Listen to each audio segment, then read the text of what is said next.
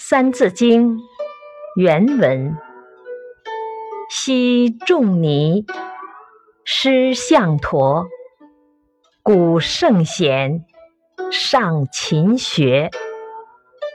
解释：从前，孔子是个十分好学的人。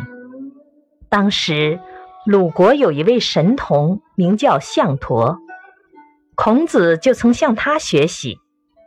像孔子这样伟大的圣贤，尚不忘勤学，何况我们普通人呢？